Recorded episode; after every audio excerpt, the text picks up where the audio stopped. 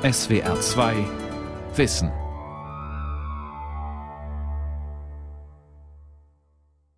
Mit der SWR 2 Aula und dem Thema Leben ohne Schmerzen, Chancen der Palliativmedizin am Mikrofon Ralf Kaspari. In unserem zivilisierten und hochtechnisierten Land erleiden viele Menschen völlig unnötig Qualen, Schmerzen. Und damit muss Schluss sein, sagt der Schmerztherapeut und Palliativmediziner Professor Dr. Med Sven Gottschling.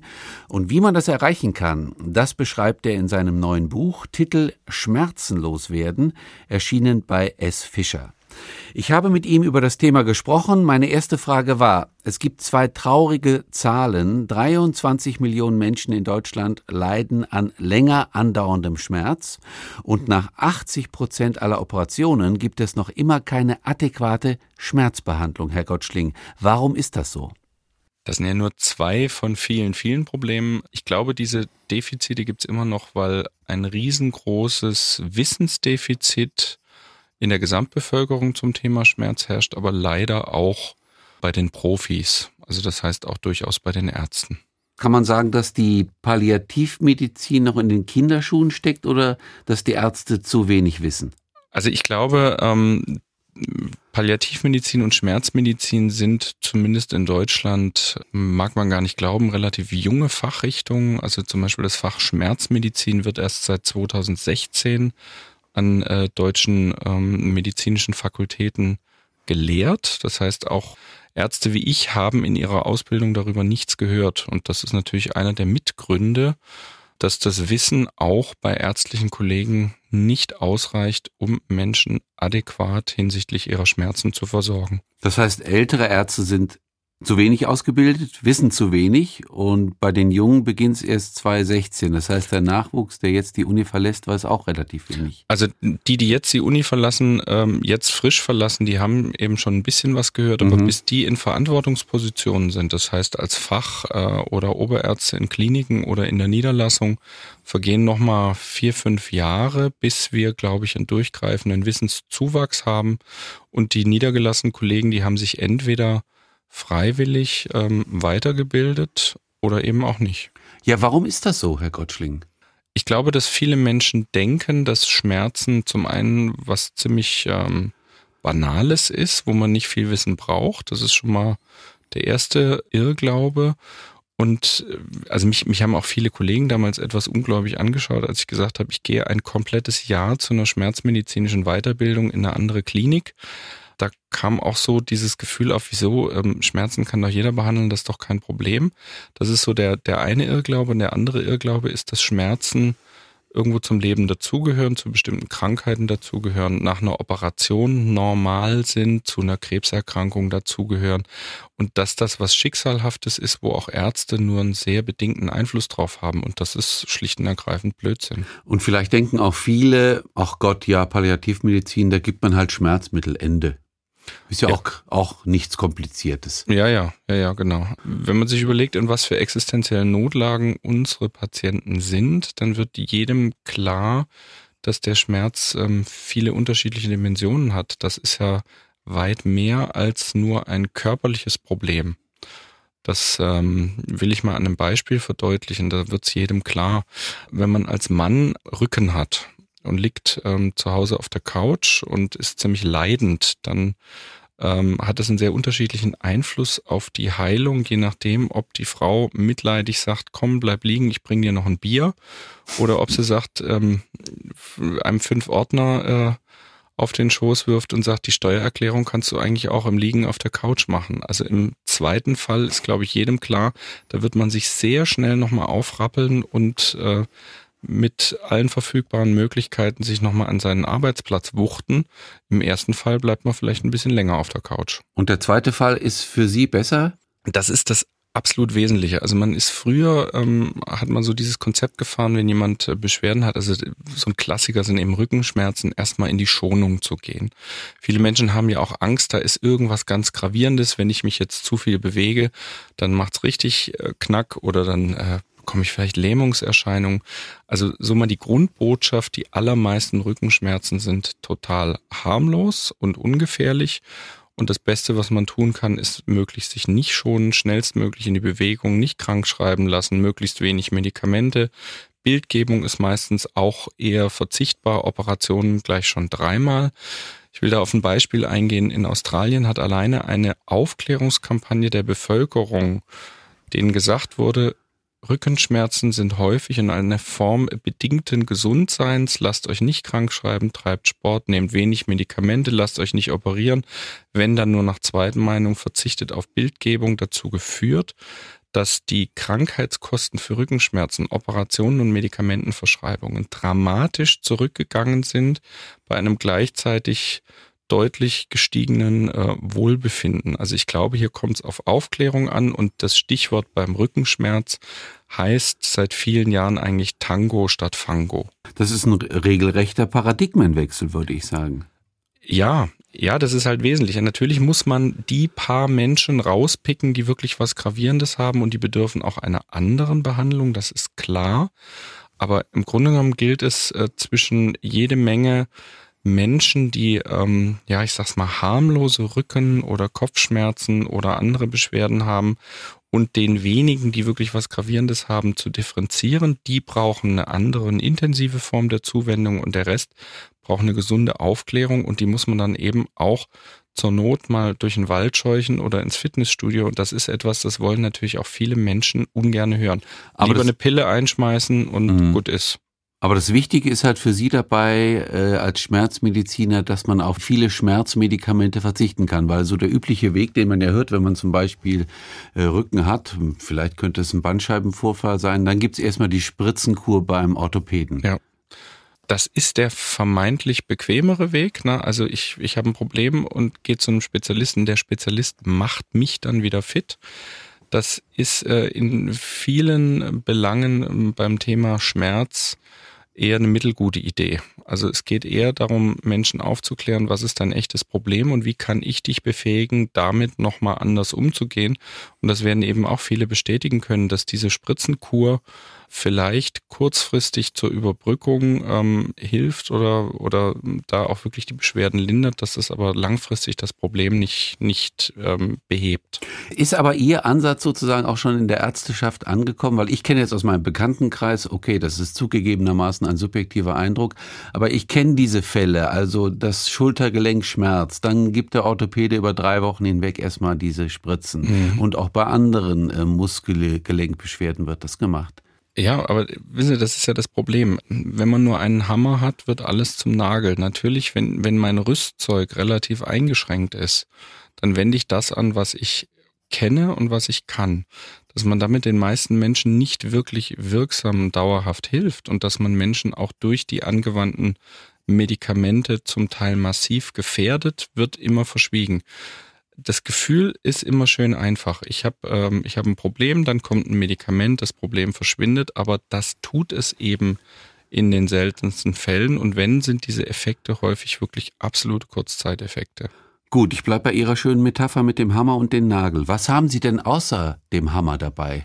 Also natürlich setzen auch wir Medikamente ein. Allerdings würde ich mal behaupten, in einer ähm, etwas differenzierteren Form. Es gibt hunderte von äh, Medikamenten, die man auch tatsächlich kennen und drauf haben sollte und für eine differenzierte Schmerztherapie auch nutzen. Dann gibt es andere Verfahren, Entspannungsverfahren. Es gibt jede Menge nicht medikamentöse Therapien. Das fängt an bei einer guten Physiotherapie. Das geht hin zu transkutaner elektrischer Nervenstimulation für Osteopathie bis hin zu Hypnosetechniken, die man auch Patienten beibringen kann, die sich dann im Rahmen von Selbsthypnose helfen können.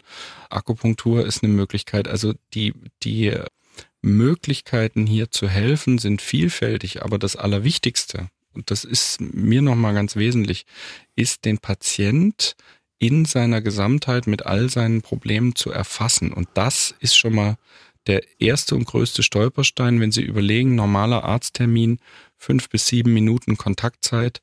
Es ist völlig unmöglich zu erfassen, dass diese Rückenschmerzen des Patienten eventuell dadurch ausgelöst sind, dass er Angst vor seinem Chef hat und eben nicht, weil er ein Problem im Rücken hat mhm. und ihm dann immer wieder ähm, Spritzen in den Rücken zu verpassen, löst sein Problem nicht. Deswegen nehmen wir Schmerzmediziner uns für einen Erstkontakt auch eine Stunde Zeit. Das heißt, Sie plädieren nochmal für individualisierte Medizin, zugeschnitten auf das einzelne Subjekt, den einzelnen Patienten. Ja, das ist das A und O. Und das ja. Problem ist, dass die sprechende Medizin innerhalb unserer momentanen medizinischen Landschaft einfach viel zu kurz kommt und ähm, da sehe ich das eigentliche riesengroße Manko. Das ist auch die Begründung, warum immer mehr Menschen zum Heilpraktiker rennen oder ähm, sich eben Stichwort Ganzheitsmedizin andere Versorgungsformen wünschen und zum Teil sich auch auf dubioseste Angebote einlassen, weil sie zumindest das Gefühl haben, da hört mir wenigstens jemand zu. Äh, das ist aber ein interessantes Paradox. Auf der einen Seite individualisierte Medizin. Es gibt immer komplexere Behandlungsmethoden. Es gibt eine ganze Reihe von Medikamenten, die kann man je nach Bedürfnis einsetzen. Wir haben auch immer wieder berichtet in unseren Wissensmagazinen über diese neue Art der Medizin, aber das Gesundheitssystem lässt das ja gerade nicht zu. Ja, aber deswegen ist es ja umso wesentlicher, dass man immer wieder darauf aufmerksam macht, dass man sagt, Leute, der, der Weg ist der falsche und ähm, wir geben so unendlich viel Geld für unnötige Diagnostik und für teilweise nicht wirklich hilfreiche Therapien für Patienten aus. Ähm, ich behandle sehr viel Kinder mit Kopfschmerzen. Wenn die zu mir kommen, reicht mir eigentlich ein Gespräch und eine körperliche Untersuchung, um zu sagen, okay, das sind typische Kopfschmerzen vom Spannungstyp, das ist eine klassische Migräne, brauche ich im Leben keine, äh, keine Bildgebung vom Kopf oder irgendwelche Blutuntersuchungen, die die Kinder auch noch zusätzlich belasten. Wenn diese Kinder aber zu mir kommen, dann haben die schon eine, eine ganze Tüte mit Röntgenbildern, mit Kernspinnaufnahmen und von ich weiß nicht, wie viel Blutuntersuchungen hinter sich. Dieses Geld und diesen leidvollen Weg für die Patienten könnte man sich sparen, wenn man es von Anfang an vernünftig macht. Gut, ich gehe jetzt mal davon aus, Sie sind ein super Diagnostiker, äh, um bei dem Beispiel zu bleiben. Aber wenn jetzt ein Kind zu Ihnen kommt und das schildert seine Schmerzen, ja. und Kinder können das ja nicht oft so differenziert tun, dann wissen Sie schon, das ist ein Spannungskopfschmerz und das ist was anderes. Na ja, gut, das hat ja auch mit Erfahrung zu tun. Aber das, wo viele ja so reflexartig immer sagen, das Kind muss eine, eine Kernspintomographie vom Kopf ja. haben, ist so ich brauche für mich die Gewissheit oder die Entlastung, dass da nicht zum Beispiel ein Hirntumor dahinter steckt. Wenn man sich jetzt überlegt, dass in ganz Deutschland pro Jahr fünf von einer Million Kindern neu an einem Hirntumor erkranken, dass von diesen fünf überhaupt nur zwei mit Kopfschmerzen auffällig werden und dass die beiden Kinder, die einen Hirntumor und Kopfschmerzen haben, auch neurologische Auffälligkeiten haben, die mir bei der körperlichen Untersuchung auffallen müssen, wird mir doch klar, dass ein Kind, das neurologisch unauffällig ist und das eine typische Erkrankungsgeschichte schildert oder wo die Eltern mir das schildern, dass eine Bildgebung verzichtbar ist. Wenn ich jetzt überlege, wie viele Kinder unter Kopfschmerzen leiden, dann, dann muss jedem klar werden, was für ein unfassbares Geld wir für eine absolut nicht angezeigte Überdiagnostik rausblasen und erschweren kommen noch hinzu, wenn das Kind sich wirklich nicht gut äußern an oder kleiner ist.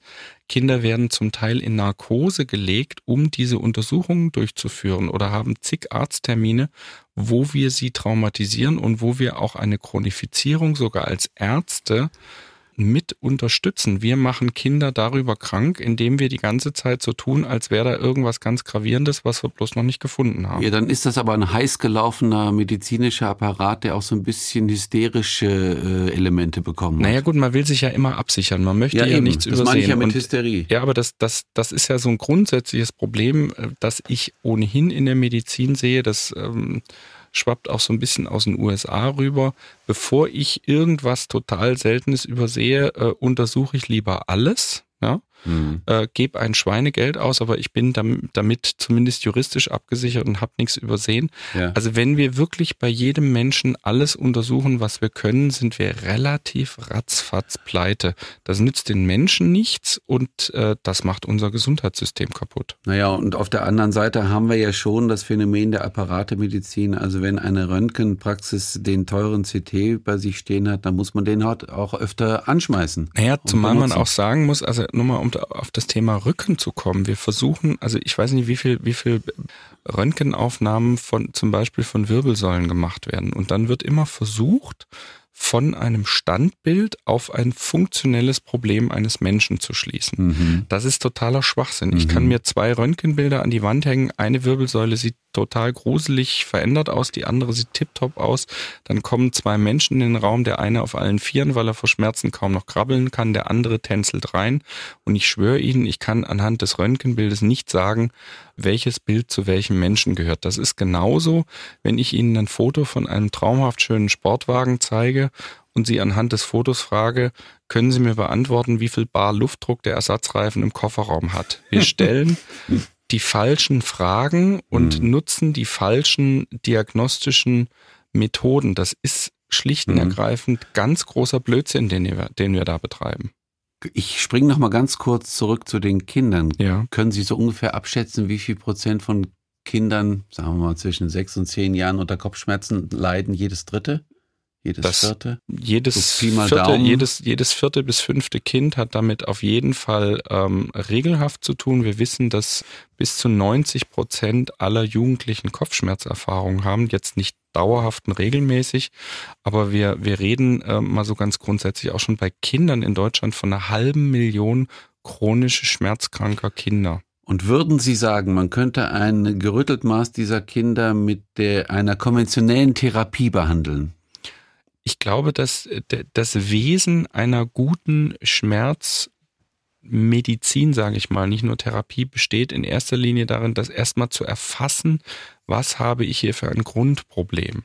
Und zu dieser Erfassung gehört eben nicht im ersten Schritt eine ausgedehnte Laboruntersuchung und äh, zig Bildgebungen, sondern wirklich zu gucken, was belastet dieses Kind. Und oftmals sind Schmerzen auch der nach, nach außen getragene Schrei ich habe hier irgendein Problem. Manchmal ist es eine schulische Überlastung, manchmal ist es äh, kniest mit den Eltern, manchmal ist es auch eine banale vererbte Migräne, die ich dann entsprechend auch medikamentös antherapieren muss.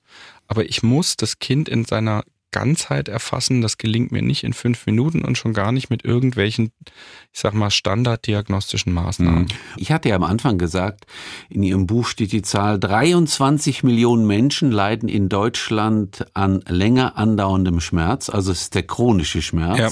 Eine wahnsinnige Zahl, muss ich ja. dazu sagen. Ja, was macht man mit dieser Bevölkerungsgruppe?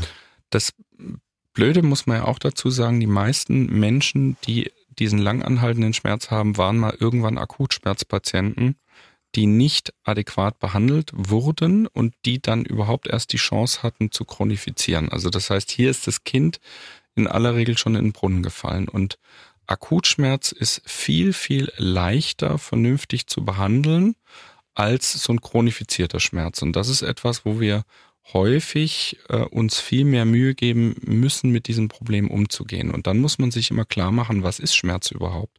Und Schmerz ist ein unangenehmes Sinnes- und Gefühlserlebnis. Da muss gar nicht unbedingt was kaputt sein. Das ist so die wesentliche Kernbotschaft.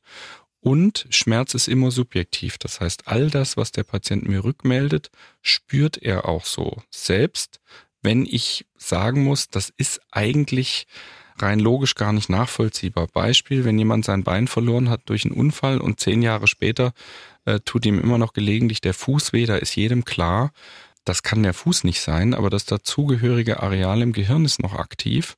Und deswegen reden wir auch von einem Schmerzgedächtnis. Jedweder Schmerz entsteht im Kopf. Das muss uns immer wieder klar sein. Auch der Rückenschmerz, den wir spüren, entsteht im Kopf. Und wenn wir diese Komponente nicht beachten, unser Schmerzgedächtnis nicht beachten und da auch nicht mit ganz gezielten Techniken versuchen, solche auch unangenehmen Schmerzerlebnisse, auch chronische Schmerzereignisse nochmal zu überschreiben, mit Entspannungstechniken, mit psychologischen Interventionen, mit auch teilweise dem gezielten Einsatz von Medikamenten, dann werden wir diesen Menschen nicht dauerhaft helfen können das Interessante daran ist, weil ich dachte ja immer als Laie, ein Organ hat irgendein Problem und sendet sozusagen Schmerzsignale ans Gehirn. Das ist der und Akutschmerz. Da, das ne? ist der Akut, aber der, der Akutschmerz übermittelt schon ein realistisches Signal. Da ist was nicht in Ordnung. Naja, der Akutschmerz realist, äh, ist übermittelt nicht immer ein realistisches Signal. Also ich zeige Ihnen, will mal ein Beispiel aufzeigen. Die meisten Menschen hatten in ihrem Leben schon mal Sonnenbrand. Mhm. Wenn Sie dann äh, auf diesen krebsroten Rücken versuchen, ein T-Shirt anzuziehen, dann tut Ihnen das T-Shirt auf der Haut weh. Das heißt, ein eigentlich nicht schmerzhaftes Ereignis führt zu Schmerz. Druck und Berührung löst Schmerz aus. Das heißt, wir haben hier hochgeregelte Rezeptoren und wir haben eine bestimmte Form von Nervenschmerz. Und deswegen kann man nicht sagen, dass in jedem Menschen auch realistische Signale weitergeleitet werden. Es gibt gute Gründe, warum Menschen schon massivste Schmerzattacken haben aufgrund leichtester Berührungsreize. Da sind bestimmte Rezeptoren verstellt, da sind bestimmte Weiterleitungsschritte auf Rückenmarksebene dejustiert und auch unsere Schmerzschwelle im Gehirn runtergefahren. Das heißt, wir haben jede Menge Ebenen, wo unsere Schmerzverarbeitung auch fehlerhaft sein kann Verstehe. und wo der Schmerz seine eigentliche Schutz- und Warnfunktion verloren hat. Mhm. Also wenn wir auf eine heiße Herdplatte fassen, ist es schon gut, wir spüren das rechtzeitig, damit wir die Hand zurückziehen. Ne? Da Klar. ist die Schutz- und Warnfunktion da beim chronischen, chronifizierten Schmerz. Das ist eine eigenständige Erkrankung. Da werden wir in der Regel nicht mehr sinnvoll vor irgendwas gewarnt, sondern da belastet uns der Schmerz nur noch und zieht uns auch, äh, wenn es ganz dumm läuft, in, ja, in eine tiefe Depression runter. Wie kommen wir, Herr Gottschling, ran an dieses Schmerzgedächtnis? Dieses Schmerzgedächtnis hat leider keine Löschtaste. Also es ist in der Tat so, dass man das mit anderen neuen positiven Erfahrungen überschreiben muss, dass man hier auch ein Zutrauen finden muss, ja, ich kann meinen Schmerz tatsächlich beeinflussen führe nochmal so ein Verfahren an wie, wie Selbsthypnose. Also es gibt durchaus Menschen, denen man klar machen kann, dass es Momente gibt, in denen sie sich sehr wirksam von ihrem Schmerz ablenken können. Das kann man bei Kindern wunderbar demonstrieren, auch wenn die stärkste Schmerzen haben und man setzt sich vor die Glotze oder macht denen ein Computerspiel an. Wir nutzen das auch zum Beispiel für eine ähm, unvermeidbare Blutentnahme, dass wir diese Ablenkungsstrategien anwenden und siehe da, die Kinder haben zum Teil überhaupt keine Schmerzen beim Peaks, weil sie mit was anderem beschäftigt sind. Also das ist möglich und darüber kann man Menschen auch zeigen, es ist verlernbar. Und es gibt durchaus Medikamente, die das auch unterstützen und die zum Beispiel auch die Schmerzschwelle nochmal auf, auf ein normales Maß anheben.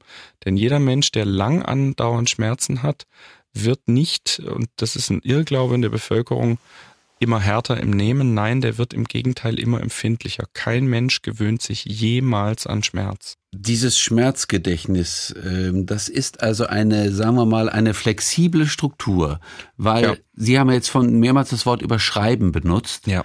Das heißt, es ist eine Erinnerungsspur da, die ja. ist in den Synapsen gespeichert. Ja, man muss sich Und das, man muss sich das so vorstellen, wie unser Gehirn ist ja eine Festplatte im wesentlichen Sinne. Und da ist eine Fehlinformation eingespeichert und es kann durchaus sein, dass ganz falsche Impulse immer wieder dazu führen, dass da immer wieder diese, diese, äh, diese Nadel der Platte in die falsche Rille kommt und mir das Lied vom Schmerz vorspielt. Und das muss mir einfach bewusst sein, dass das eine Fehlleistung meines Gehirns ist und dass das eben nicht der Impuls aus dem Rücken oder aus dem Kniegelenk oder wo auch immer ist, sondern dass das tatsächlich ein Problem des Gehirns ist, das hier eine, ja, ich sag's mal, im, im, im Wesentlichen eine Fehlfunktion hat. Diese Art des Überschreibens, das müsste dann ein Psychologe übernehmen. Das muss nicht zwingend ein Psychologe übernehmen. Da kann, also die Grundsätzlich muss man sagen, jeder hochchronifizierte Schmerzpatient sollte von einem Behandlungsteam versorgt werden. Das heißt, da ist der Arzt notwendig für bestimmte Gespräche, auch für die Verordnung von Medikamenten. Da ist ein Schmerzpsychologe sinnvoll und notwendig und teilweise eben auch zum Beispiel ein Physiotherapeut, der einem Patienten nochmal zeigt, wie bewege ich mich denn angstfrei. Viele Menschen haben ja dann auch eine unfassbare Fehlhaltung, die das ganze Problem dann nur noch weiter yeah. verschlimmert. Also da braucht man dann auch immer noch mal äh, Impulse und Hinweise, wie bewege ich mich denn richtig. Aber das Kernthema ist immer, wie nehme ich Menschen auch Angst vor ihrem Schmerz oder auch die Angst davor, dass da was ganz Gravierendes ist und dass es sich zum Beispiel durch Bewegung stetig verschlechtert, weil Angst erzeugt Hilflosigkeit. Diese Hilflosigkeit ist ein Schmerzverstärker und damit strudeln sich Menschen immer weiter auch runter. Dadurch werden die Schmerzen immer schlimmer und irgendwann finden diese Menschen da ohne fremde Hilfe überhaupt nicht mehr raus. Und wie viel Prozent der Schmerzpatienten, die unter chronischen Schmerzen leiden, könnte man so helfen? Also zum Beispiel psychologische Betreuung, Betreuung durch ein Ärzteteam. Also ich will jetzt nicht so tun und sagen, 100 Prozent äh, stellen wir wieder auf die Beine und die ähm, lächeln uns dann hinterher nach ein paar Monaten strahlend wieder an. Ich glaube aber, dass wir gut drei Viertel aller auch chronifizierter Schmerzpatienten so weit helfen können, dass sie nochmal eine gute Alltagstauglichkeit mit akzeptablen Einschränkungen erreichen. Das ist mir nochmal ganz wichtig. Wenn jemand seit zehn Jahren Schmerz irgendwo zwischen acht und zehn von zehn hat, ich sag mal, null ist nichts, zehn ist operiert zu werden ohne Narkose, mhm. und der sagt nach vier Sitzungen durch dieses multiprofessionelle Team hätte ich gerne meinen Schmerz äh, bei 0 von 10 und ich will den Ironman auf Hawaii mitlaufen. Das sind völlig surreale Vorstellungen. Also man braucht ein realistisches Behandlungsziel und man muss Patienten auch klar machen, das wird Zeit dauern. Also auch so eine ich sag mal, Überschreibung des Schmerzgedächtnisses, wenn man langjährige Probleme hat, muss man eben auch mit einem halben bis einem Jahr mindestens rechnen und man muss sich kleine, realistische Ziele setzen. Ansonsten sind alle Beteiligten ratzfatz enttäuscht. Wenn diese Utopie, ich sag's mal ein bisschen ja. polemisch, äh, realisiert war, wäre. Das ist nicht polemisch, das ist ja so. Ja, es, es ist eine Utopie, ne? Ja. Wie viel Tonnen an Schmerzmitteln könnte man pro Jahr sparen? Schätzung. Also ich kann Ihnen ja nur sagen, dass wir pro Jahr in Deutschland alleine Diclofenac 80 Tonnen, Ibuprofen 150 Tonnen über die Apothekentresen wandern haben. Das sind Medikamente, von denen würde ich gerne viel, viel weniger in Menschen sehen, weil die die Menschen wirklich tatsächlich massiv gefährden. Es gibt andere Substanzen, da würde ich mir teilweise mehr davon in Menschen wünschen, für bestimmte Krankheitsbilder. Ich rede unter anderem von Opioidschmerzmitteln, das heißt Morphin und Verwandte. Ich glaube, dass wir da bei bestimmten Krankheitsbildern immer noch eher zu zögerlich sind.